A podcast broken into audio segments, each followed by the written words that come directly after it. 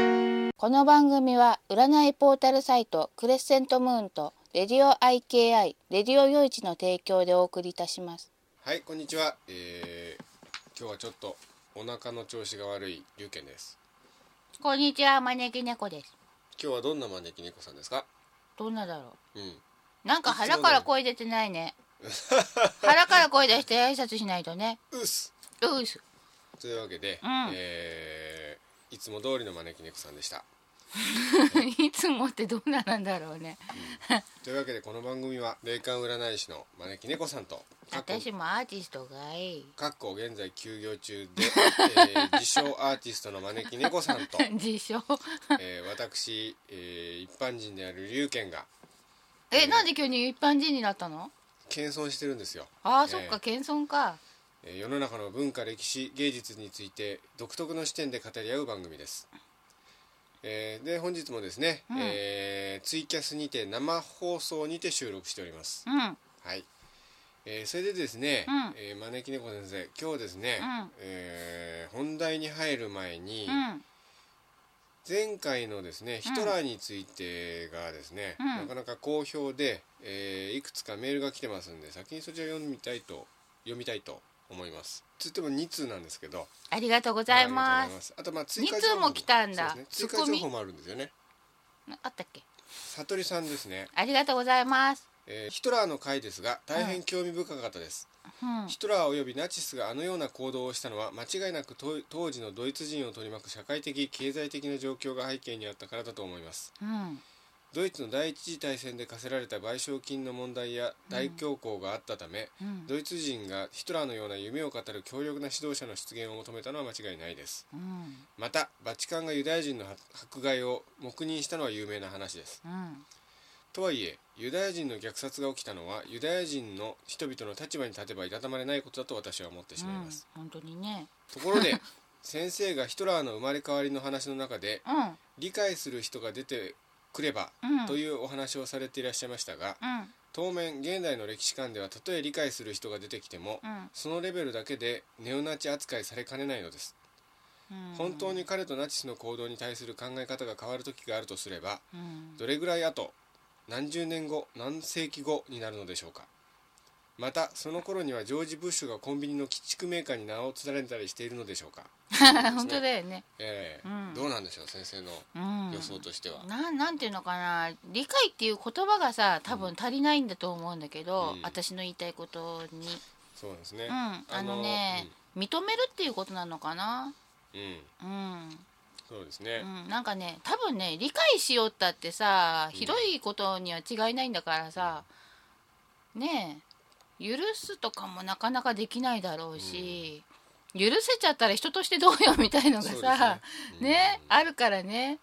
うんうん、なんか理解とかそういうなんかね、うんなんつうのそういう言葉じゃないんだけど一番近いのが理解っていう言葉かなと思って、うん認めるってことなんだよね。うんうんうん、ちなみになんて追言っ加たらいいのかよくわかんないけども。追加情報なんですけれども、うんそのヒトラーの魂が生まれ変わらないように封印されているのは、うんえー人々の再来を恐れる心だそうですねうんうんうん覚えてます先生う言ったの、んうん放送直後に先生がボソッと言ったので、うん一応追加情報として今日言っておきますけどうんただやっぱりですねあのヒトラー本人の独断でやったわけではないので例えばヒトラーさんがさ、まあ、再びこの世に生まれても社会の状況が同じではなければ同じことにはならないうんわけですしね、うん、でもやっぱヒトラーはさ、うん象徴的な人になってしまったんだから、うんなっちゃった責任っていうものもあるしさ、そうですねしょうがないんだよねしょうがないことはしょうがないですね、俺悪くないとは言えないよねちなみにまあ今ネオナチ扱いされかねないって言ってましたけど、うんあれですよねネオナチみたいな連中がいくら増えてもあれですね理解した人が増えたことにはならないですね、ならないねうんむしろ、うんあの人たちが正しい理解を妨げてると、うん言わざるを得ないですねまあ知り合いにはいないけどもうん詳しく話聞いたことはないけどうんも、多分私が言いたい理解とは全く別路線に行ってる人なんじゃないかうな、んうんただまああの先生が、まあ、これもおっしゃってたことですけど、うんあのヒトラーの動画だとか画像を見てもうんそんなその気持ち悪さは感じないって例えば先生が前以前に蒲田で演説していた朝朝原将校のそう朝原将校ね朝原将校の姿を見てう、ん、ものすごい気持ち悪かったんですってすごい気持ち悪かったあのねテレビで演説もしたじゃないあの、はいせなんだっけ政見放送だっけえあれの時もえ、えもうなんか黒いすすみたいななんかよくわかんない真っ黒黒助の邪悪なやつみたいなのが、もうわさーっと群がってたのねえそんなの見える人ってほとんど出会ったことないっていうかさあれはもう見事に邪悪なそんな感じで、うん多分うんねだからそれに比べるとそういうものをヒトラーには感じなかったということですね。そうねうんでも感じないからってさいいわけでもないもんうねうんんだからそのユダヤ人の虐殺を始めたのは、うんヒトラーの意思ではないし、うんあのヒムラーでもないっていうことですねうんこれも先生がおっしゃってたことですけどあの放送後にうんでもさやっぱ頭のになる人なんだから止めるぐらいのことはできたよねそうそうそうそういうことですねやることはやんなきゃみたいなねそうなんですね多分さあの止めることについてのなんかいろいろ自分を守りたい思惑みたいなのあったのかもしれないよねなんかそこが弱さというかさうんうんだからまああのこの悟りさんのメールにあるように、うん当時のドイツのあのー経済的な状況が背景にあったっていうのはそうだと思うんですけど、うん結局あのユダヤ人があいわゆる経済の利権を握ってたわけですよねうんだからそこからやっぱり利権利権をやっぱりあのひひっぺ返そうっていう考えがあってうんだからそこら辺はやっぱりだから、あのー何でもそうですけどうん裏には経済政策というか経済の動きが大きく関係してるってことですよね。うんでもそさうですね多分さ、今のさ、日本人っていうかさ私たちみたいな人には理解できないほどの、うんなんか重要なものがあったんじゃないのあの権力を握るとか、主導権を握るっていうことに対してねそれを持ってる持ってないとじゃさうんうんすごい違いがあったんだろうねだから結きっと局あのユダヤ人から利権をちょっと奪い取りたいっていう財閥みたいなグループがあって、うんそこが要するにヒトラーのこういう政策を後押ししたのはあるんじゃないですかねうん結局ですねユダヤ人をただ追い出して追放するだけだとうん財産ごと持ってっちゃうわけですよ利権ごとうんだから結局逮捕してうんその財産だとかそういうのを奪ってうんしまうしかなかったわけですよねうんでまたさらにその先生が前回おっしゃってましたけどうんあの国に行くとやばいっていうのを知らしめるっていう意図もあったっていうことですねうんつまりユダヤ人がまたこの同じ国に来てうんあのまた経済の利権にを握り始めるのを避けたわけですよねうんだからそれにはやっぱり強引なそのぐらいの政策が必要だったのかもしれないですよね、ヒトラーがそこまで思ったんじゃなくってあくまでもその裏で経済を握っている誰、何者かですよだからあの昔織田信長がですねうんあの戦国時代ってやっぱり自社勢力お寺とかお坊さんとかが、うんあの経済のやっぱり利権握ってたわけですようんでそこから要するに比叡山焼き討ちだとかをしてお坊さんから利権をひっぺがいしてで武士の方に利権を戻したんですよねうんそれが結局江戸時代の経済というよりも江戸文化の発展にもやっぱり通じてるわけですから、うんちょっと似てるものがありますよね。うんうんまあ、そんな感じでですね、うんちなみにこのジョージ・ブッシュは鬼畜メーカーに将来乗ると思いますかなんで、まあヒトラーほどあからさまにひどいことはしてないですけうど、言われてるじゃないですかん、なんで、えイラク戦争始めたりとか、うん、あと9.11を見て見ぬふりして戦争の口実にしたとか言われてるじゃないですか、うんうんどうなんだろうね、まあでもジョージ・ブッシュだって結局彼の意思じゃなくてうん彼の裏にある別の力がうん働いているかもしれない、うんよくわかんないけどさ、ええなんかさ人の上に立ってるようでも、うんただの旗でしかなかったりすんだよね。ねそうですねなんかねうんだからまあそれで鬼畜呼ばわりされたらかわいそうな気もするよね。うんそうですね、うんだってさとりあえずまとめないと大変っていうのもあんのかもしんないからさ、だから人の上に立つっていうのはそれだけ責任を負うってことなわけですよね。うん難しいねそうですねうんででちなみに悟りさんがですね、うんえー次回のヒトラーの会の題材にでも使ってくださいと言ってですね、うんえー映像作品とうん本を紹介してくれてるんですけど、まあおうこれはヒトラーについてまたやりますかねうん、なんかもう私はなんかやった方がいいと思うんだけど話し尽くした気がするんですけど一つが、うんあのーフォン・ブラウンさんあのーベルナー・フォン・ブラウンさんっていうあのナチスの科学者で、うんあの後にアメリカに亡命して NASA のうんあのーロケット開発に貢献したっていう人ですねその人のドキュメンタリー作品が、おう映像作品があってこれがすごく面白くて参考になるんでしょうっていうことですけど、ほうほ例えばこれ見て、う、うんだからフォン・ブラウンについてやってもいいですよねそうね NASA についてとか、うんうんあ結構と、亡命した人いるもんね、うんあとそのナチスの幹部の多くがその大戦後にアルゼンチンやチリに逃れて、うんあのーいろいろとねあのやっていたその件で、うん落合信彦さんの「モサドその真実」っていう本を紹介してくれてますけどうんなんか久しぶりに聞きましたね落合信彦って名前、うん我々があの高校の時に流行りましたよねわかんないあすいませんうんまあちょっとここら辺も読んでみてまああのヒトラーについてパート2やるかどうかわかんないんですけど、まあ、ここら辺を参考になんか別の企画でもやりたいなとえーでもヒトラーのこと話し尽くしたのあれでなんかヒトラーについてっていう点では大まかに結構話し尽くしたんじゃないですそかねうなんだなんかそうなのかないや次はナチスについてとか、うんもしくはなんかその周辺のなんか他のテーマにした方がいいのかもしれないですねうんそうなのか次のメール読みたいと思います、うん次これアートヒロさんですねあとヒロさんありがとうございます、こんにちはアートヒロですこんにちはアドルフ・ヒトラーの回を聞かせていただきましたうんもう大感動いたしましたおうあの人が本当はどんな性格の人か分かりましたしまだ生まれ変わっていなくて魂がととらわれの状態にあるというお話を聞いて驚きの絶頂に襲われまし たヒトラーに童貞の疑惑があってなんてびっくりマーク真意のほどは一体ということですが多分ね、お子さんを作れなかったんじゃないのかしらねん子供を作れなかったんじゃないのかなだか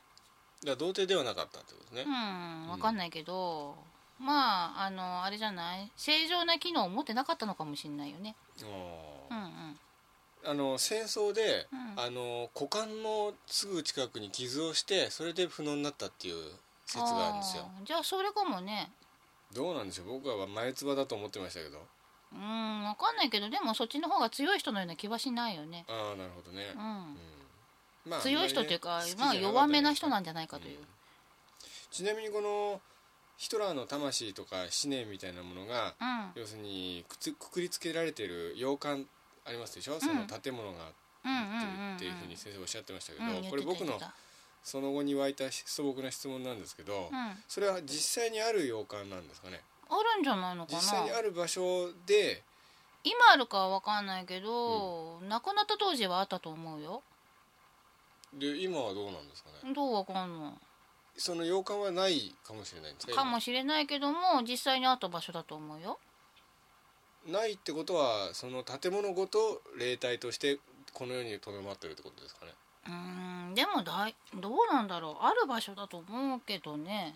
今でもいつもなんか窓のそうん窓から外を見ていると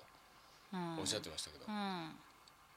例えばでもほらう亡くなった人って時がそこで止まってる場合もあるからさんじゃあその建物を取り壊して別のアパートかなんか建ってても立ってる可能性はあるけどもでもうんそういうそそのもう霊体というか幻みたいな感じでそこに、うんだって前に知り合いのお宅にお邪魔した時うんに、そこんち2階建てなんだけどね、2階でなんかあのなんか物音みたいのするなと思ってふっと上を見上げたら、ええ2階じゃなくて中2階みたいなところに、うんなんか一家が団らんしてらして半透明の方々 が。昔はじゃあそこに部屋があったっていうことねうん、なるほどそした、ら建て直す前うにんそこんち古い民家だったんだって、うんそれでうんなんかあの空襲かなんかで焼けた一家がうんそこに住んでたんだけど、ちょうど団らんしてるところで焼けちゃって、うん一家もろともいなくなっちゃったという話をおじいちゃんだかおばあちゃんだかがしてたって言っててはあで私がお邪魔したお家はそっからさらにまた建て直されてうん綺麗になってたんだけど、うん当時の日本人のお住んでるお家っていうのは今のお家に比べて天井がちょっと低いらしいのねはいだからそれで中2階に見えたんじゃないはいかあって二階がちょっと低そういそう中そう二階ぐらいの高さっていう1階の天井が低いんだから2階も当然低いじゃないそうそうなんじゃないかって言ってたなるほどうんなんかだから亡くなった時のまま時が止まっちゃってるんじゃないなるほのどなるほどねだからねヒトラーのそういう情景は見えたけどもうん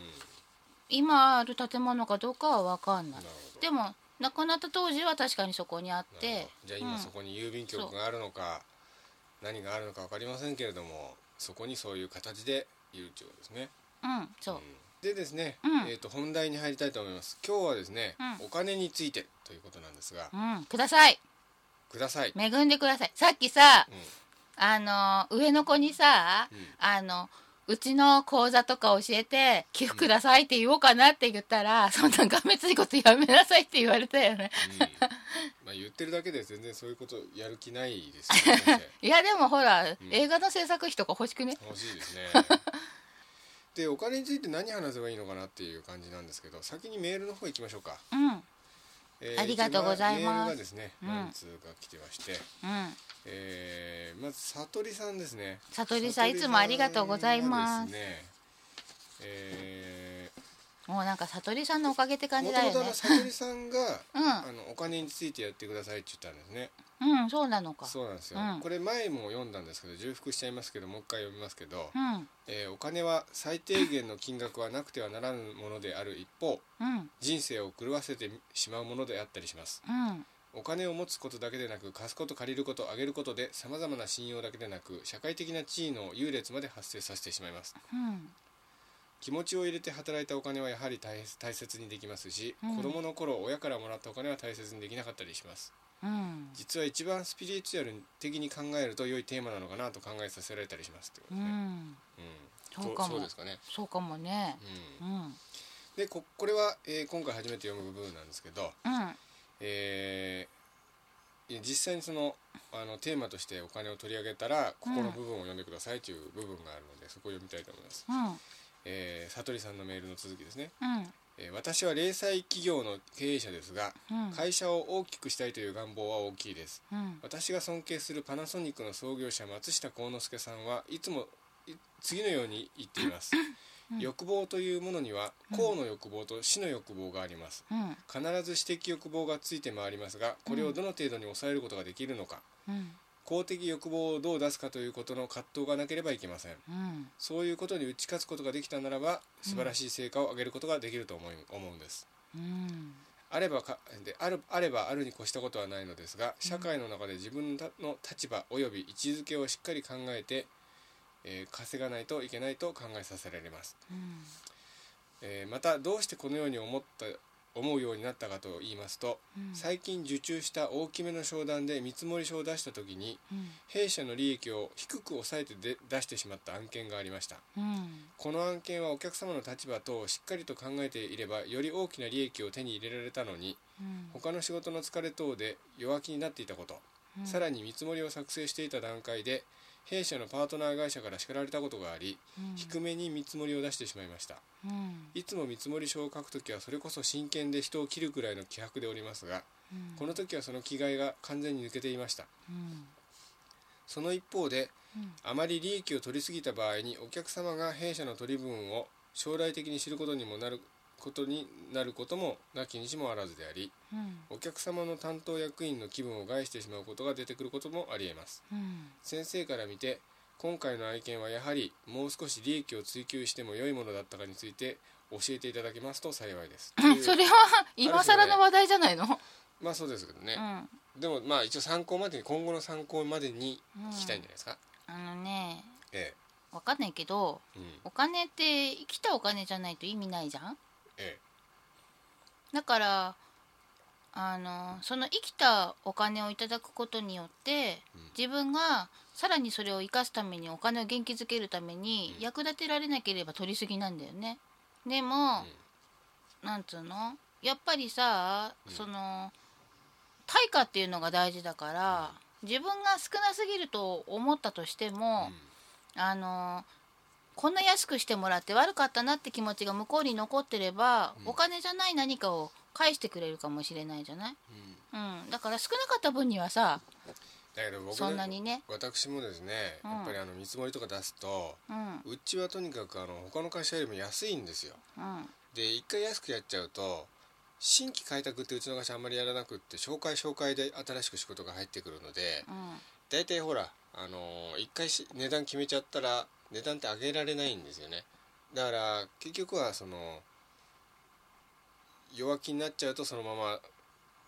利益もその後うんなくなっていっちゃって、感謝されな感謝されるっていうよりはもうそういう値段なんだこの会社はっていうふうに定着しちゃうんですよね。ううんんでもそういう場合はさ、うんちょっと知り合いだからうん頑張りますねとか一言添えとけばさうんその他に言う時はもうちょっと高く言わなきゃいけないのかなとかになるじゃんう、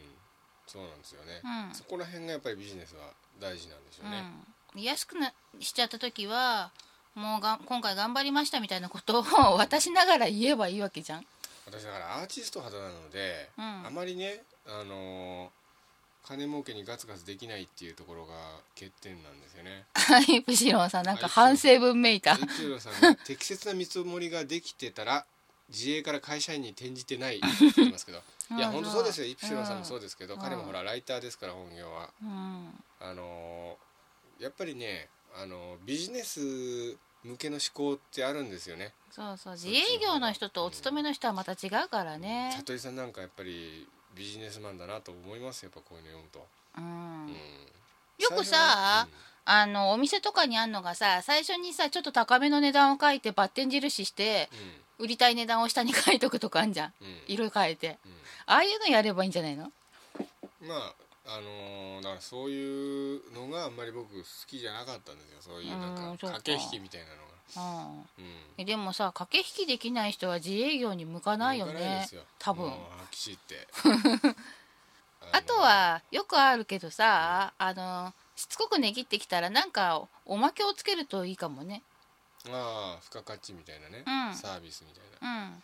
ちょっとアフターサービスとかもちゃんとやるつもりでいるんでとか、値段を下げられない理由を言うとちょっと感じがいいかも、まあなかなか難しいですねお金儲けっていうのはうんんでもやっぱりさあの自分を正しく判断してさ自分の仕事量とうんそれを時給に換算するといくらぐらいとかそういうのをさちゃんとできれば、そんなにあれだよねうんうんそうだまよちねなんか働き損みたいにはならないよね、うんそこが難しいんだけど特にまあウェブ制作やってるとね難しいのはあのーほとんど例えば見積もり100万とか出すじゃないですか、うんほとんど半分以上はトラブルリリスク回避なんですよね、うん要するにあの実際に制作する料金って例えば100万見積もり出したら50万以下なんですようん残りの50万以上は何かっていうと万が一トラブルがあったりした場合にうんのリスク料金なんですよ大体。うんそれは何例えば何何かしらトラブルがあって、うん思いのほか手間がかかってしまったりとか、うんそういうことのためにうん多めに見積もってる値段なんですようんうんただそれをやらないとウェブ会社ってやっていけないんですよねうんでそれをやっていけないからうちはやっていけてないみたいなねうんとこあるんですよね、なんかあれだね、前半はあれだねうん、なんでしょう自営業の苦しみっていう そうテーマになってしまった今日ねのテーマは自営業の苦しみでお送りして おりますお金についてじゃなくなってきちゃってる引き続きメール読みたいと思いま すありがとうございまえすうーこれんはですねハンコさんですね、うんハンコさんありがとうございますお金とは何かうん、お金とは物の価値を目に見えるようにしてくれるものだと思いますおおそれだそれですよそれだじゃあ今日の結論それってこ呪とで文みたいなもんです 今日の結論それってことででその他ですねちょっと面白い話があるんです、うんへはんこさんが書いてくれてるんですけどうん明石家さんまさんの有名なお話ですがうんさんまさんが買い物をしていて千円札を出そうとした時うんレジで支払う前にうん何気なくそのお札を見てみるとうんいつかさんまさんに届きますようにと小さく小さく書かれていてうん今でもそのお札は大事に持っているらしいですなんと嬉しいねそういうのねうんそういうのあるんですね、すごいこういうシンクロニシティもなんかあるんでしょうかねえあるんだろうスピリねチュアルうな、んそのあれってあるんでしょうねうんあリャントさんからの質問ですリャントさん生放さっき送こんばんは生まれながらに金運を持っている人っているんですかいるいるいますうんいるいるだから人によってうんたまるタイプの人と回転あくまでも回転剤として要するにお金を回すタイプの人とってあるんですかやっぱり、そうそう金運にも種類があってさ、ええあのー金運をメインに持ってる人っていうのもいるんだけど、うん持ってるそのメインの金運にも種類があってうんあのー回すことによってうんあのその金運がどんどん回転する人とうん貯めて何か別のことに役立てるために貯めるとかそういう例えば子孫に継ぐためとかさ、なんかそんな感じで金運持ってる人うんとうんいるんだよね。あとはなんかその人が富むことによってうん他に影響を与えることができるっていう金運プラスアルファみたいなのを持ってる人がいてその人の場合はあの自分ばっかりが私利私欲でさうん溜め込んだりとか自分ばっかりがいい思いして使ってたりするといきなり落ちる の。ハンコさんもそういうタイプですよねなんか、ほんとね必要な分をきちんと使って次入ってくる人。うんうん余分なお金はあんまり持てない人だけども、必要な分はいつもちゃんとキープできる感じ、だから頑張って貯めようとか思っても、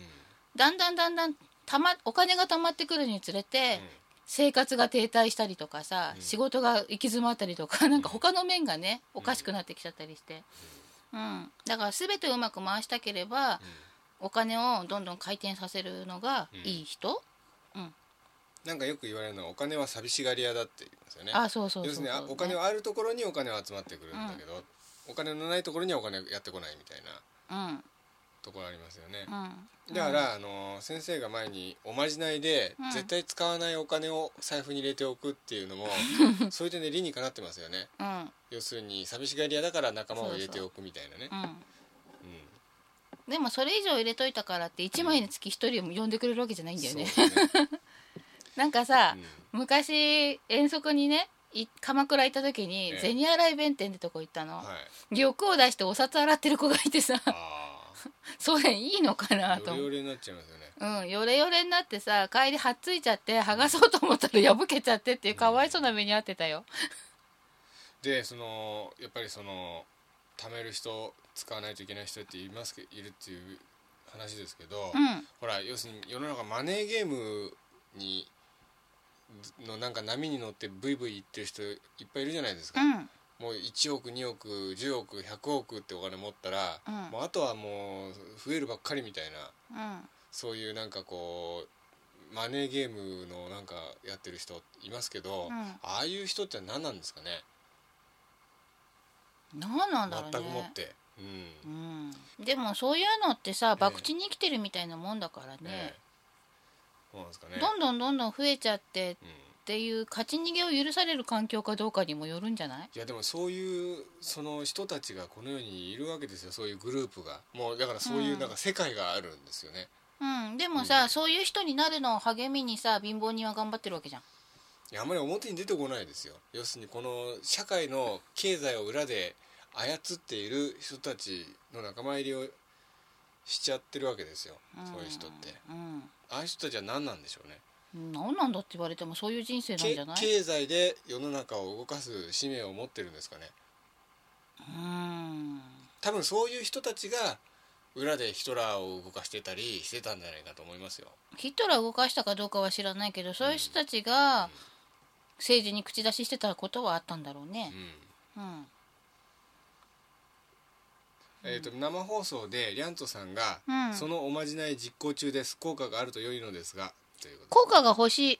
いより一層欲しい場合はね、あのお金を貯めたらどうしたいをちゃんとしっかり持つことだねうんだから呼んでちょうだいっていう風に、だからなるほどなんかやりたいことがあって私こういうことしたいんだけどって言ってさ、それ面白そうだねって人が集まるみたいな、そんな感じで、そのお金がもし貯まったらこんなことしたいとかをも持つと、うんあのー別に聞きつけるんじゃないんだろうけどお金が仲間を呼んでくれるのよその気になって。 なるほうどん、あとハンコさんが「こんばんは、生放送に間に合ってよかったです」こんばんは。そうハンですねコさん、いつも面白いメールとかくれて嬉しいよそうですね。ハンコさんがありがとうございますでも今回はメールが間に合わなくてってことですね うんなんかさ、あれだね、メール義務化してるよね。寂しいからっそうでて。すねあちなみにその回転剤になる人って言いますけど、うん、あのーこれこれはちょっと言っとかないといけないわけですね回転剤とうん。あぶく銭の違いとは要するに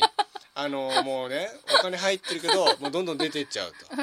ら俺回転剤なんだって言うけど実はあぶく銭手にしてるだけだったみたいなのありますでしょああだからこの回転剤とあぶく銭の違いって似て異なるものなので、うんこの違いを発揮しとうんうんしておきたいですよね、うんええ、うん調べたのじゃあ先生が言ってたんじゃないですかあれ私言 先ったっけ生が回転剤とあぶく銭のってうんうん違い似てるようで違うからこれちゃんと言っとかなきゃみたいなことを先生、うん結構前におっしゃってたんで僕メモっといてえー覚えてねえどうしよだけどだから ほらうあでもなんか言いたいことはわかる気がする、うんあのさ回転剤の人っていうのはええ生きてるお金を回転してんのようんあぶく銭っていうのは死神なのよねだからあのー自分は回転剤だと思ってても実はあぶく銭だっていうケースあるかもしれないですけどそうのそういう人はね見分け方は贅沢に走ってんだよねあのねあーそういう人を見てるとねうんあのタロットカードで贅沢にふけてるカードがあるのよタロットカードでね、うんその絵柄をいつも思い出すのようんうねん、次のメール読みたいと思いますありがとうございますえーこれはですねラジオネームねるねるねるねさんからですねねるねるねねるねるねえーそれ歌いながらいいんじゃないのねるねるねるねってそうなんですか わかんないまあわかんないですけどじゃあ読みたいと思いますほいお金に関する寄付についてうんうん寄付は10倍になって帰ってくるという話を数年前に聞いてあ真に受けてちょくちょく寄付をしています、えー震災の時には半分パニックになりながら10倍返10倍返しも考えずに何も考えずに2万円ぐらい寄付したらその月は一気に忙しくなり時間外労働だけで20万近くのお金になりましたあその後味を占めて寄付などをしましたがそれは10倍返しは来なかったのですがネットで見るとうん本当に心を込めた寄付や自分に関係する寄付が返ってくるという記事も見かけましたん自分に関係する寄付が返ってくるうんという記事も見かけました、うんうんうん、要するに心を込めて寄付すれば自分にも寄付みうんうんたいな感じで返ってくるってことですうかね、んそういうもんですかねやはりうんところでそれから今年の確定申告の時に気づいたことなのですがうん去年は所得が20万円ぐらい一昨年から比べてアップしましたうん売上はもう少し上がっていますうんで寄付金控除の関係で一昨年の青色申告の記録を見たらうん1万2000円程度うんでもコンビニ募金などを含めると一昨年の寄付額は2万円かもう少しだと思うのですうんもしかして1年後に10倍返しが起こるのでしょうかつまりうんこれ2万円寄付したら所得が20万円上がっていたってことですね去年に、で招き猫先生ご存知でしょうかちなみに去年の寄付額は30万ちょいかっこ震災の影響ありうんもしや今年の所得は300万アップとか考えるとドキドキしてしまいます またはこういう不純な考えがあるとお金はやってこないものでしょうか招き猫先生ご存知でしたら教えてくださいよろしくお願いしますってことですけども先生受けてますけどだって不純じゃない不純ですよねなんかさほらなんだっけバレンタインのお返しや10倍返しよみたいなさそうですね寄付が10倍になって帰ってくるって本当なのどうなんでしょう先生どうなんでしょうわかんないそうだったら誰もやるよねまあでも実例がとにかくありますよねここにうんだから欲なく寄付すればそういうこともあるのかもしれないですけどねうん、やっぱ欲を出した時点でさうんもうダメよね300万期待しちゃった時点でああもううんダメですよ、うんうんああもうダメでしたね、 今から結果を言ってしまうやっぱあの何の欲とかもなく必死に寄付する感じっていうのうん、うん、がいいんだと思うよそうですねう、んでも10倍ってのは誰が言い出したんだろううねん、それにお金に換算できないようなお返しとかも普通にあるだろうしね、そうなんかね、うんあのー自分のために自分がこれから進んでいくためにお金をうまく使っていくことでうん周りの人にもいい影響をあげられる人とうん周りのためにお金を使うことによって周りから幸せが返ってくる人といるんだようんね、まあそれも金運のうちなのかな、うんまあ、どちらにしろお金を儲けてうんうまいもの食ってみたいなことを考えてるのはどんなケースでもダメということですよね。うんううんんえー、にゃ太郎さんがですね、うんお金の貯まる財布というのはあったりするのでしょうかということですあったりするんじゃないなんか風水財布とか言ってさあーありますね長財布がよくて黄色いのがいいんだって見たことありますそういうのあるよだってね前に私がへえと思ってええなんか応募してみたの検証にええええそしたら当たってさ ほう送られてきたんだけど趣味悪くて使う気にならないからさで先生的にそれ見てどうなんですか 見聞くようにてほ思らわないよお守り見てうん聞くとか聞かないとか先生わかるじゃないですか、うんうんうんそれはどうなんですかいやーわかんないもう趣味じゃないっていうさだってさなんかえこれ使う自分を想像できないんですけどみたいなさなんかなんつうのねいくらこれがうん、うん風水的に聞いてもちょっとねみたいなデザインで私の場合はねなんかあの自分ですごい気に入ったお財布 うんを使っている時はすごく良かったよ。あそうですかうん、あとなんか財布は毎年買い替えたら方がいいって言いますけど毎年じゃなくてもうボロくなったらでいいと思うよで。すかねうん、、ああとハンコさんがですね虎が虎柄もいいそうですよかっこ現在私は虎柄のお財布ですね虎柄うん、虎柄のパンツもいいよね。そうですねタイガーアイなんか金運って言われますもんねうん、でもタイガーアイの金運っていうのはさ金運を呼ぶんじゃなくって、あの間違ってるか正しいかを見る目をちゃんとしてくれてあうんと働く意欲を沸かせてくれるらしいのよビシッとしなきゃあなーみたいなうんそれで金運が上がるんだってだかならるほど金運が直接上がるわけじゃなくて、うん行いによって金運を上げるんだって、そういえばさ、あのーなんか風水ではうん3年に1回お財布を変えるといいとか言うじゃんそうなんですか、うん僕はなんか毎年とかって聞いた聞きましたけど、そうなんだ、うんまあだからそれも流派によって違うのかもし違れなういんだですねろうねでもなんかあのよく聞くのは古くなったお財布は取っとくといいんだって金運のいい時に使ってたやつおーもうただ使わなくてもお守りみたそいな感じうで使わなくて持っも大事にうんなんか、あのタンスの片隅みたいなところに貯めとくといいんだって、ておくとでも金運が悪かった時のはさようならみたいなあーあー大体僕は金運があったことなんてこの世にこの人生ないですからねあ私もないないない、でも比較的良かっ全部おさらばたですよ比較的良かった時は気に入ったお財布を持っててお札を入れるのと小銭を入れるのを分けてたな、あニャムさんが生放送で「こんばんは」こんばんは前前に金運の良くなるドクターコこピー さんのシールってのが雑誌の付録にありました金運変わらなかったけどということですけどだってはんあれじゃないシールとかってさ、うん気がこもってないもの、あー気がこもってないとダメなんですねうんがだからほ雑誌って印刷ですもんねそうそうだからそれを受け取って貼った時に自分が気迫を込めてベタッと貼らないと、うん自分のね貯めたいという気を入れるとかそうですね何万部吸っててそれに全部気込めてそう,、そう発行側がやることはできないなかなか難しいですそうかならのねよだから使う自分がそそこで新たに注入しないといけないうそうそうそうそれ何もなんないじゃないですかうんだからえだから何もなんなくねその気になるためのあ道具と思えばさその気になるたうめになるほどんですねあとねなんか調子のいい時、うんうん調子のいい時にうん入ったお金っていうのをうん取っとくといいよね、ああうなるほん、なんか私ね、どねうんあのー子供が生まれる前うんにお金貯めとく機会なんかないと思ったからうんこれは絶対使わないお金と思ってへそくっといたのうんそれをすっかり忘れて、うん引っ越しの時にちょっと思い出したのね、引っ越しってあのうんうん同棲してたところから、駆け落ちした先のはいはい 引っちょ越っとしリア引ルな話っ 越しの時にえ思い出して、えあったこんな金と思ったの、ええそしたら急になんかいいアパートが見つかったりとか、うん急になんかあのずっと払わなくてごめんねとか言ってお金返ってきたりとかおうなんか急に良くなったのえなねるだからなんかあこれちょっと縁起のいいお金かもと思ってそのままずっと取っといて、3000円ぐらいなんだけどねほど八太郎さんがうんえー金運が上がる神社さんにお参りなどはいかがでしょうかということですけどうんやっぱりねその気になるのが大事だもんねうんまあだからそういうね神社とかお守りだとかうん金運シールですかそういうのはその気になるためのそツールというううんことななんんかですねよく勘違いしてんだけど、うん神様にお願いに行くからには、うん対価となる何かをしないでお願いに上がるわけにいかないわけじゃん、うまあおっしゃってましたね。そうそうそうだからあの誓いを立てに行くつもりでうん行かないといけないかくら、れくれモードじゃダメってことねそうなのよだから金運が上がる神社にお参りに行くのは有効だけどもお参りの仕方とか、お参りする心構えとかそこが一番大事でだからあの逆に怒りを買わないようにねっていうその気になるものばっかりでもなくってやっぱりちゃんと金運の上がるパワーのあるお守りとかも多分あるんでしょうけど、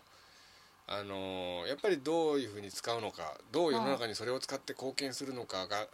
きりビジョンがしっかりしていないとそくれないものですよね。う、うん、あと使いこなせないよね運をあそうなんかね運ばかり強い人ってたまにいるんだけあ、ど、うん自分が弱いとふく振り回されるのよね、うんでほら波乱万丈な人生とか言うじゃんあうんあいう人って大概運が強すぎちゃって振り回されてるのよね大体振り回されるきっかけっていうのは忙しすぎて自分が弱っちゃったりとかさ、ショックなことがあって弱っちゃったりとかそういうのを機会にうんガタガタガタみたいなねなるほそうだから金運が欲しくて金運の効き目のある神社に行くんだったら、うん自分もしっかり頑張るつもりで、そこに行ってど、うん金運をいただいてこないと、うん、うまく運を使い切れなくてさ、うんそうすると神様だってね無駄にされるとちょっと悲しいじゃん ねそうですねそうだから次行った時からはもうねもういいよお前なんかみたいな、日本の神様は割と人間臭いからだって私があれ神様じゃないと思うのをちらっと 見たことあるぐらいだしう多分人間臭くてもっと親しみやすいんじゃないのかな、だからちょっと上の人と接する時のん交渉の仕方みたいな感じでうんうんいきなり出会い頭にお願いはしないもんじゃんうんお参りに行くならお参りに行くなりの考えとか、うんちゃんとお話を持っていってうんこういうことでお金が欲しいですっていうふうに、あと何回か通って最初は挨拶だけでうん、何度目かにお願い事を聞き出すとそうそうそうそかうそういうのもありですかありありあり、ありですかうんまあ自分なりの方法でうん、やってもいいんじゃないか金運のことでお願いに行きたいんだったらとうん最近ちょっといいことがありました みたいなうん報告でもいいから行ってうんうんご挨拶がてら、うん、で顔を覚えてもらってそれからお願いとかねうんえっとにゃ太郎さんがですねうんお金を持っている方なんとなく持っている方といるとえー金運が良かったような気がしましたあ金運のある人と一緒にいると自分も金運が上がるということはあるんですかねあるあるあるそうなんかね元気な人といると元気をもらった気になるみたいに、金運のある人と一緒にいるとちょっと金運のおこぼれがあったりするのようんうんだからあのこの間言ったそのお守りのお金っていうのも、金運がある人からもらうってのも手だよねうん交換してみたいなうんうんなるべく金持ちと付き合うといいのかもしれないですね。うんでもさそれ自分に見合った世界が出来上がるもんだから、金持ちと付き合うためには金持ちと付き合える自分にならなういん、ならとないといけないと。見合わないところにいると自分が生きづらくなるだけじゃうんん、そうですねう。ん、それに金持ちと付き合うってなんかやらしいよいやねらしいですよね。 付き合った人がたまたま金持ちだったっていうならわかるけどうん、まあそんな感じでですね、うんえーお金について話したんですけども、うんあえっ、とにゃ太郎さんがですね、お金に波動などはありますでしょうか。例えば汗水な流したお金、人に喜んでもらったお金、株のようなすごい額が動くお金、人を騙したお金などに影響したりするのかなということですが。うーんするのかなただなんか例えば私友達に貸したお金が返ってきた時にね、うんパッと持った瞬間に「ねえこれパチンコで買ったでしょ」って言ったあらーギクってされたことがあるうんあとはなんかすごい律儀な友達がいてやっぱりなんかお金に困ってて貸したことが貸すったってそんな大金じゃないんだけど、貸したことがあってそれが返ってくる時にね、なんかあのなんかこれはいいよって断ろうと思って、まあ出世払いでいいよお金なんてさ大した額貸してないんだしっつって、うん言ったらさ「いやでも」とか言いながら、うん結局その次の時にうん返してもらうことになったんだけど、うんその人となんかは別の機会に話してる時にね、あのやっぱりその人もさ朝まで麻雀とかやっちゃう人なんだけど、返すお金はうんやっぱりあの大事なお金を借りてるんだから、うん給料から返さないとと思ったんだって。うんでなんか仕事が新しく見つかったから、んその初給料で返そうと思ったんだってうんそれがちょうど私に返そうと最初に「いいよ」って断ったお金だったらしいの、で次に返してもらった時は少し仕事が落ち着いてた時だったみたいで、うんやっぱ気になってしょうがないから返すわっつってうん、やっぱりそのお金にあるんですかねそういう宿るというか気持ちや状況がそうなのかな、わかんないけど封筒でねもらった時に「あなんかいいよ今回は」みたいなうんこれだけのお金だからもし何か何かあった時に使えるしうん、もうちょっと持っときなよ仕事見つかったばっかでまだ不安定なんだからみたいなこと言って、今はいいよっていう感じで言ったのよそうそしたらたまたまなんかその翌月かなんかにすごくお世話になった先生が亡くなられたらしくって、うんあのお金でねお香典とお葬式と行けたよとか言って、虫の知らせだったのかなとかその人はそういうふうに言ってたけど、うんやっぱりなんかねパッと触れた瞬間になんか感じたな、うん結局お金って単なるその道具というかうん、まあでもさだけどやっぱりそういううんなんかあるのかもしれないですねそういううん、そのお金自体にあったのかどうかっていうよりもさ多分そのお金を持ってきたうんそれなんだと思うんだよね、うん持ってきた手だと思うんだよね、うん、それが映って分かったのかなっていう気がするんだけままとめるとですね、ど、うんえーネットでまあお金とかスピリチュアルで検索してみるとですね、うん大体同じようなことを言っていてうん大体まああの日本人ってうんお金を儲けるのは良くないこととか、うんお金に固執することは良くないとか、まあ、お金は悪という考えが日本人には強くありますけれども、うんお金はですね魂に対する肉体と同じようなものでうん単なる道具でありうん要するに、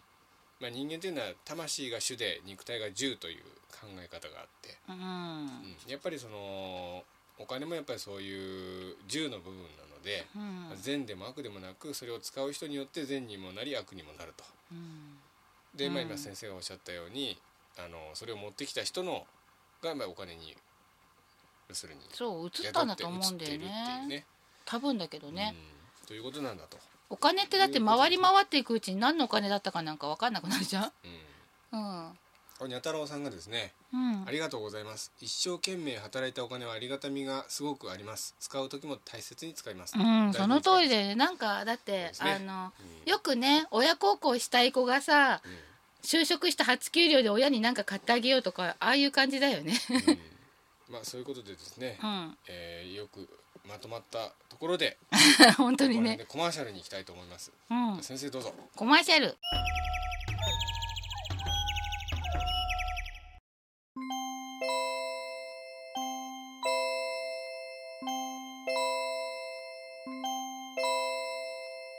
はい、えー、じゃあコマーシャル開けまし た。いきなり開けちゃってる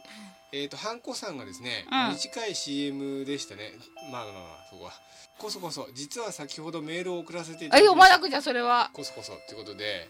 それは読まなくては、えー、受信して読みたいと思います。すごい。いえーとハンハンコさん私欲に満ちすごく私欲に満ちたメールです。すいませんこそこそ。 面白いななんかさ、最近ねえハンコさんってさ、ええ本当は密かにさ残念な美人とか言われてないかなーどういうことですか？なんか美人だけど面白い人って残念な美人になっちゃうでしょああいいんじゃないですか面白くて美人だったら。うんねうん えー、ではハンコさんのメール読みたいと思います。ほやほやほやほや。ほやほや。まだ湯気が立ってます 湯気がえーこんばんはハンコです。こんばんは生生放送中にメールを送らせていただきましたあ。りがとうございますヤハーカフェへのメールは月に2回の文通のようで楽しいです。こっちもじゃあ文を書かなくて はねいやこのラジオ上で返事するのが返事になってるからいいわけです。そうなのか前回運命の人の一人が濃く見えるということを聞いてから浮かれてくってますリャントさんともすごく話が盛り上がってしまいました、おおえーそその人が今好きな人だといいなと思ってますかっこ気持ちは中学生のようです、うん興奮混じりの文章で読みづらくてすいません鼻息が伝わってきそうだよね それでは今回の生放送に間に合わないかもしれませんがよろしくお願いします 間に合っちゃいました間に合っちゃいました、はい、あと生放送でニャムさんが「えー龍拳さんはパワーストーン販売してるんですよね金運の良くなる石とか石と飾ってるんですか?」ということですがあのパワーストーン販売やめました、うん仕事もシェイプアップしていかないといけないのでうまあでも一般的に金運の良くなる石と言われているのはタイガーアイとかルチルクォーツですよね。んうんだけどね、私の個人的な意見としてはその人に合った石を持てば大体全て底上げされるからさ特に金運とかこだわらないでそうすね、こだわらない。全体を上げた方がいいんじゃないかと。、いいんじゃないですかね。そううんうねん、あとねその人と合わない石ってのがあるのよ。うんうん例えばさ人を疑りぶい疑い深い人とかが、あのー対外とか持たない方がいいんだよねなんか知んないけどああそうですか。うんあその裏の裏も見えてきちゃって余計疑い深くなっちゃうんなんかね正しいものを見せてもらってもそれが正しいと思えない理由付けをして疑っちゃうんだよねう。うん。だからもうちょっと優柔不断で曖昧な人がうん正しくものを見たい時に見るのにはいい石なんだけどうん、なんかもう疑い深い固定観念でバリバリに頭が凝り固まってる人が持つのはあんま良くないんだよねなるほど。うんじゃあですね、えー、他にもですねメール来てますので、ありがとうございす。ます。なんこれはかですねいっぱいもらえて嬉しいね。そうですねこれはにゃ太郎さんですね前回もいろいろ勉強になりましたまた、えー、招き猫先生のお話感動いたしました心にジーンときましたなんか感した謝っいけたしますなえーなんかしたっけ にゃはーカフェに訪れるリスナーは皆さん心の温かい人ばかり人たちばかりでなんだか幸せな気分になります、あうん、こあ、本当それはそう思うね。うん。れも招き猫先生龍賢様お二人のあたか温かい心がアットホームな雰囲気を作られているんだなと思いますおお、そうなのかな。そうだといいね。さてだんだん梅や花が花を咲かせ春の訪れを感じれる季節となりましたねなりました、なりました。私はお散歩シリーズも大好きですその土地の再発見にもなったりいろんな見方ができて良いなと思っています、うんまた招き猫先生が花や木など自然界からのお声をお話ししてくださることでいつもの風景がまた楽しくなります、うん毎年綺麗に咲いている桜など桜などなど実際は心の中ではどう思っているのかなと思ったりしますまたいつ。かお散歩シリーズ招き猫先生の体調やお気が向いたらで結構ですのでお待ちしておりますうんおい龍がつまんないからダメだって言うんだよ。いやいやいやかっこあまり無理をなさらないで本当にお気が向いた時で構いません気はいつでも向いてんだ けど。その時は例えば、えー樹齢数千年の木山や川岩妖精さんや小玉さんうん。海や、えー空や海や大地などなど自然からのお声メッセージをお聞かせいただければありがたく思います、えーこの時代そして日本という国に生かされていることに感謝し自然と共生していく道しるべになればと思います素晴らしいね。この素晴らしいなこ。の季節スギ花花粉症のシーズンですが招き猫先生龍賢様は体調はいかがでしょうか花粉症なども何か自然界からのメッセージだったりするのでしょうかまた例えば南方熊楠さんなど熊野の森を守るため尽力されたりしましたがうんうん。人人間の行いから自然を守るためにうん誰かにそのような使命など自然界から自然界や天からの何か働きかけがあったりするのでしょうかそれではまたこだわりのマスターと小粋なママのいるニハーカフェにあったかい入れたての美味しいお話聞きに伺いたいと思いますなんと素晴ら しい。私素晴らしすぎて感動しちゃうよ。なんか。招き猫 先生龍賢様お体ご自愛されますよというメールやっぱさ、うんこういう文章を書けないとさ、おなんか送っちゃいけない気がしてた。あそういえば今回ですね、あのまお散歩シリーズといえばお散歩シリーズ実は収録したんですよねあ、仕掛かったのよ近ね。かったのにね、あのうんこの間あのどこだっけ本門池寺上行のっ本て、門寺の花見にあのー IC レコーダー持って行ってちょっと収録したんですよね。で花見っていううか、獅子丸さんがね、獅子丸さんがですね、うんそこでパフォーマンスやってたので、そまあ、ついでに突撃インタビューも交えて、どのぐらいだろうな15分ぐらい収録したんですけど、う、うん、ほとんど使い物にならないそ感じだったう。のでなんかね、私がね、うるさいわね、今カメラで写真撮ってんのよみたいなね、桜撮ってんのよ、黙ってなさいよみたいなね。ちなみにあのにゃ太郎さんのメールにある花粉症なども何か自然界からのメッセージだったりするのでしょうかっていうんですけどどうなんでしょ花粉症は自然界のメッセージもあるけどう、もうん、あの環境が変わっちゃったとかあはいね、あのやたら出過ぎるとかはやっぱりさ、あの地球の環境を変えちゃったから、こんなになっちゃったっていうのもあるんだけど、あの綺麗好きすぎる人間っていうのに対して、うん、ちょっと考えなきゃいけないところに来てるんじゃないかと、あうん、そうですねあのね小さい頃からちょっとばい菌になるところで育つと抵抗力ができてそれなりに丈夫になるのよねうんでもさ今無臭にこだわってたりさちょっとのばい菌を全部駆除しちゃったりとか普通に体の中に常駐菌がいるじゃないそういうのでさえも自分がやりきれなくて食中毒みたいな変なことを起こしたり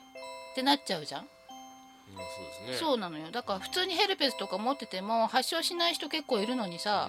今じゃさ感染したらすぐ発症みたいな人も多いしさうんうんなんかやっぱねちょっとばい菌嫌悪しすぎじゃないかというお生放送でにゃ太郎さんが「ありがとうございますただブラブラしている放送も好きです私だけかないいえ私も です私もですあれねやっぱり週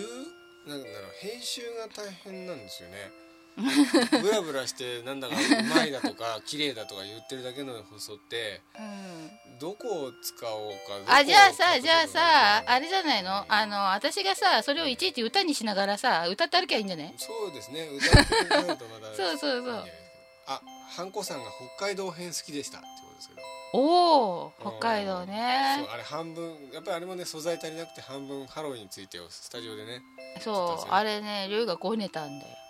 でしたっけ寒い寒いごねたんだよ寒もっとこういうとこも行きたいとか言ったら寒いじゃん ちょっと寒いの苦手でですね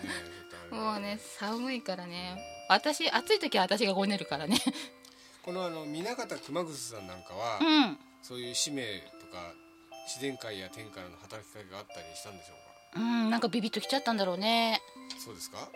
うん大体こういう人ってさうん自然な流れでそっちに関心がいって自然な流れでそっちに行くんだよねうんうんなるほどねそうそうだからなんか典型があったとかそんな大げさなことじゃなくて多分生きてく道のうんうん道端みたいな 普う通に生きてく時の通り道に普通にあったんうんなんつうのやるべきことみたいなねうんそんな感じなんだと思うんでねうんまあ、では次のメールいきたいと思います。ありがとうございますアートヒロさんですね。アートヒロさんありがとうございます、はいえーこんにちは、久しぶりです。久しこぶれりねです前回来たメールですね。えーこん。こんにちは、お久しぶりです。でもなんかさ立て続けに読まれると久しぶりな気がしないね、うん毎回ニャハハカフェをかたの楽しみに聞いているアートヒロです。ありがたいえねー、、第62回でお便りを読んでいただき誠にありがとうございました62回前回の66回実録逮捕について龍賢さんの身にそのようなことが起きていたのかと驚くと同時に興味興味深い内容で大変勉強になりましたうん龍賢さんが、えー牢獄の中でお会いした方々の描写がリアルで生活 生活するスタイルも知らないことばかりとても楽しんで聞きましたあ正確に言うと牢獄じゃなくて牢獄じゃなくて留 こう置所ですからそう留置所 勝手にね檻の中だと、貴重な体験談をありがとうございます、えー、リュウケンさんはジョジョの奇妙な冒険を読まれるんですね間違ってたらごめんなさいひょっとして第6部じゃありませんでした僕は第5部が好きです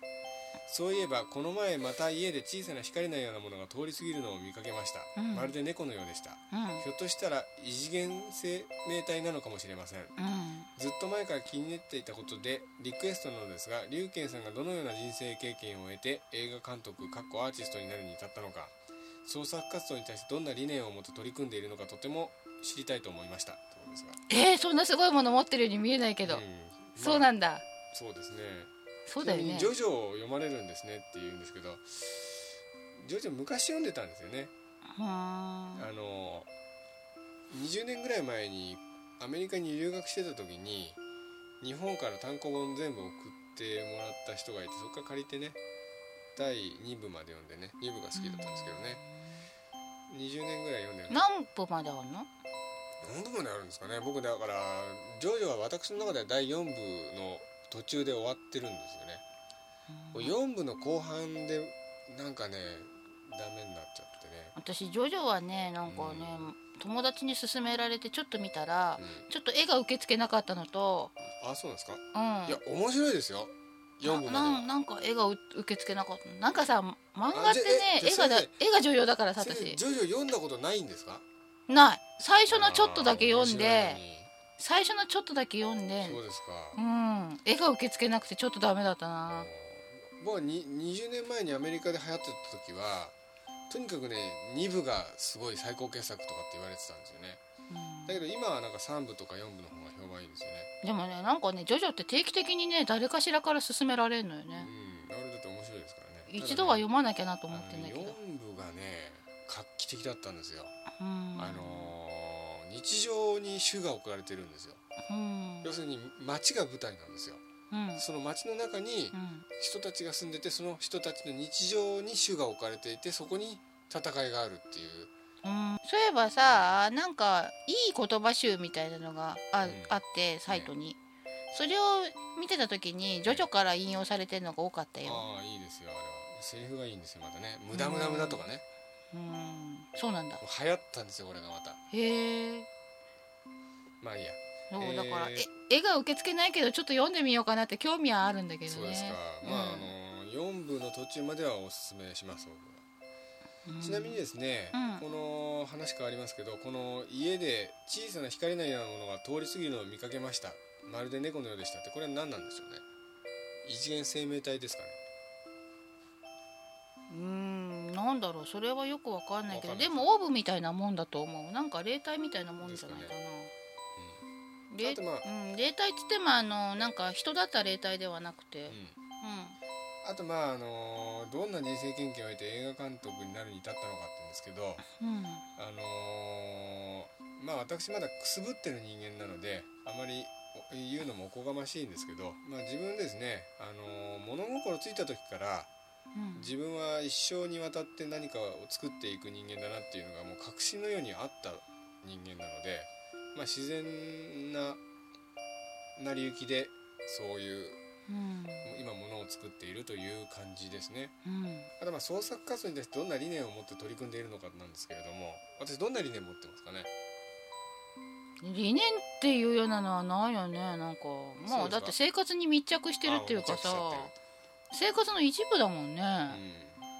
歯磨くのに理念がないのと同じようなもんだよね、うん理由をつければ後付けでさいっぱい思いつくんだけどさででもねそんな感じに見えるけどあの一生にわたって描きたいテーマっていうのはあるんですようんあのーちょっと角度を変えてものを見ようっていうんなんかどっかで聞いた言葉だなそうですかなんか私言った覚えがあるよううんなあのーいやもともと僕そういうふうに思っていたらああそっかあのー先生が昔僕に占いしてくれた時にそのメールの中にうん世の中っていうのはちょっと角度を変えるとこんな風に見えるんだっていうのが僕のテーマだみたいなこと先生もおっしゃっててああその通りですよと思ったんですけどね僕ああそうかなんかどっかで聞いた言葉だと思そうね、ううんまあ、そんな感じでですね、えーと次がですねこれアートヒロさんでこれ今回来たメールですねありがとうござい今ます読んだのが前回来たメールなんででうん今回来たメールがアートヒロさんありがたいねところで最近よく車とか運転しているとうんふと一瞬ですが人間のようなものが見えてもう一度見ると何もいないということがよくありますわおあこれ幽霊かなってさすがに思いますうん招き猫先生が幽霊を見かけるときどのような感じで見えるのでしょうか一瞬ではなく永続的に見えるものなのかそれとも単なる見間違いなのか謎は深まるばかりですうんでイエス・キリストの会とっても楽しみにしていますって言ってですねうんキリストについて書いてあるんですけどこれはまあキリストの会で読みたいと思いますうんそれではいつも楽しくてハッピーになるニャハーカフェをお届けくださいましてまと誠にありがとうございます招き猫先生と龍賢さんの大繁栄をお祈りしてということですがありがたいねうん、あ、にゃ太郎さんが生放送で背中、そして続々最新作楽しみに待っていますってことですよね。もう次に取り掛かりつつあるんだよねそうですね。竜の脚本待ちでうん、そうですね。うんちなみにですね、うんえーこの車とか運転しているとうん一瞬ですが人間のようなものが見えて、もう一度見ると何もないっていうことがよくありますんですけど、これなんでしょ私もよくあるようね。目の錯覚ですかね。いやなんかねあの友達とかにも聞くとうん、その人は、まあ、特に霊感が強いとかそういう人ではないんだけども、やっぱり霊って目の端っこに見えんだって、あ、なるほどね。うん、目の端で見るって言うよねって言われてあそんな言葉があるんだと初めて分かったんだけあー。なるど、うほどね。ん、なんかねそういう風に言うんだってねって他の人に言ったら「言う言う」ってってみんな知ってる言葉だっうんなたる、うん、目の端で見るっていうのは多分一瞬えっと思うんだろうねそういうことなんだと思うんだけどほどじゃああのアートヒロさんが見てるのは幽霊かもしれない。かもしれない、うでん、どのような感じで見えるのでしょうかって質問なんですけ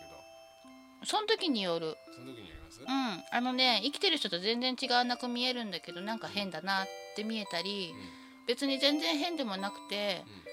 普通にただ見える場合もある、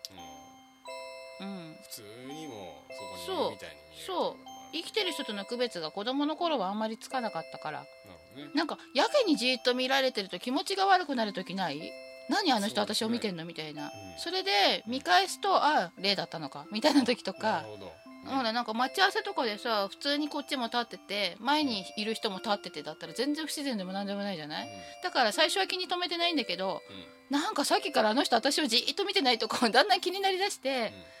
気になりだすと止まんないからもう一回見返したりするじゃない、うんその時に初めて霊だって気がつくとかねなるほど結構そんな感じで場合によるかなうんじゃあ一瞬パッと見える場合もあるわけですか、一瞬パッと見える場合もあるし、前に北おじさんとリュウンチの前で話してた時に、う廊下で、うんその時はなんかいるねって感じで私と北おじさんでパッて見たの、そしたらうん向こうも「あみたいな感じでこっち見見てたというそ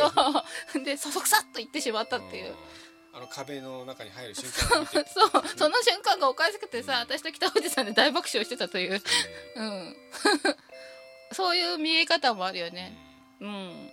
まあいろんな見え方が向こうは気づかれないで通り過ぎる普通のただのね通りすがりのつもりなのにっ一て度いう幽霊見てみたいですね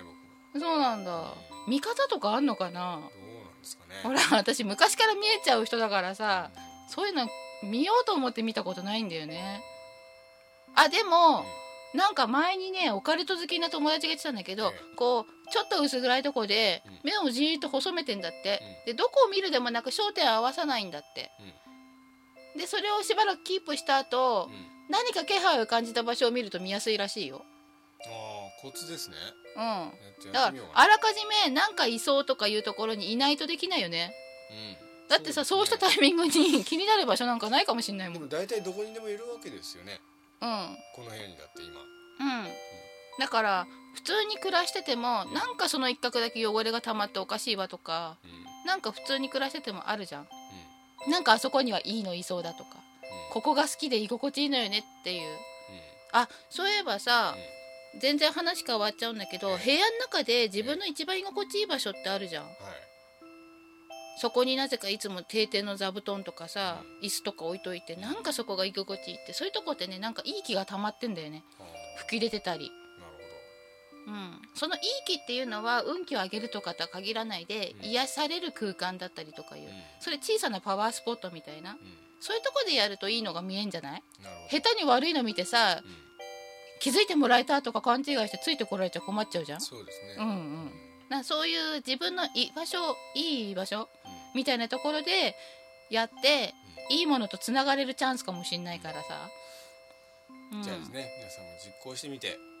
できるのかなこどのうなんだろう方法で幽霊が見えたって人はまたメールくださると、そうだねですねそうだどうやって見んのかね知りたいもんねうんうオーラなんかでも、うんコツ分かればすぐ見えるって言いますよねん、うん、ほら私オーラもさ元から見えちゃう人だかあれらさ、うんなんかあのでも訓練法があるらしいよあれねなんか、うんうんコツが分かればすぐ見えるもんだみたいなことを前に占い師さん知り合いが言ってましたけどねできた僕はだからコツ教えてもらってないですからなんで教わんないのうんそうですねまあでもねなんかね前になんか言ってた人がいた、あのやっぱり、うん豆球ぐらいの明るさにしとくんだって部屋を、はいはい豆球ぐらいの明るさにして、で手とかこうじーっと見てるとだんだんぼんやり光が見えてくる、はいあれがオーラなんだって、はいはいはいあのー僕が聞いたのはうん、あのーこう目を近づけて、うん新聞がやっと読めるぐらいの暗さみたいなこと言ってましたねそのぐらいの暗さにして手をじーっと見ているとだんだんぼーっと見えてくるっうていうんねなんかそれだとあれじゃない 3D のさあれを見るみたいじゃない、うんなんかね目がこうだんだんにじんでくるんですよ だんだん目こがう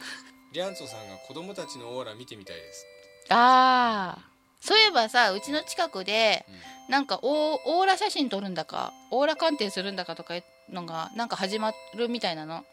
近所ですかうん近所ほらあそこのお茶とかパワーストーンとか売ってるあそこあーはいはいやるみたいなのよあれでさ私の見てんのとその映し出されたのが同じかどうか確かめてみたくないあそうですねねえやってみたくない私が見えてんのと実際にそれで判定が出たのとゲリラで取材行きますかこの番組で、どうなんだろうどどうやったらいいんだろうねでもなんか見えてる霊体はうんほら「オーラの泉」とかあるじゃんああいう番組を見てて見えてる霊体は若干ズレがあることが分かったからうん、そうですねそうそうオーラも多分ズレがあると思うんだよねうん測定なんかを基準に測定してるんでしょ多分あれ、そうですね、うん、それと私が見てるのと同じ色なのか見てみたい確かめてみたいね子供たちのオーラを見てみたいオーラを感じることはできるよどういうふうにあのねちょっと離れたところに立つのねうんうんそれで目をつぶんのうん少しずつ少しずつ少しずつこう手を前前とか横でもいいんだけど、うんこう手を片手をこう出しながらうん少しずつ少しずつ近づいていくのそうするとね、なんかちょっと感触を感じるのほう人によるのねうんそれはあったかいと感じる場合もあるしうん、冷たいと感じる時もあるしなんかピリピリっとくる時とかほわほわっとくるとか人によって感覚は違うんだけどなんか感じるのうんそこがその相手のオーラの端っこなのなるほど輪郭なのだからなんとなくこう威厳のある人には近寄りがたいっていうのは、見えてるわけじゃないんだけどそのオーラの端っこを感じて近寄りがたく感じるっていう、なるほどね、あそういうことなのかなそうそうそうじゃあオーラがあるっていうのも本当に漫画はそうあるのあるのそういうことなんですね、うなるん昔の人はよく知ってたのよ多分多分ねそうだからちょっと色とかははっきり見えないかもしれないけほどど、ね感じる感じ方はそれでやってみるとうんうん大体ね子供の場合はあのなんか遊びに夢中になってる時とかはうんちょっと強めに出るからうん1メートルぐらい離れたとこから始めて近づいていくとこう目つぶってこうどう近づいててだから感じないなと思ったらもう遊んでって他の子とこ行っちゃったりとかね だから そうかねもしれないですよあと寝てる時とかは割と弱かったりするからねうん難しいですねオーラとは違うのかな元気の波動と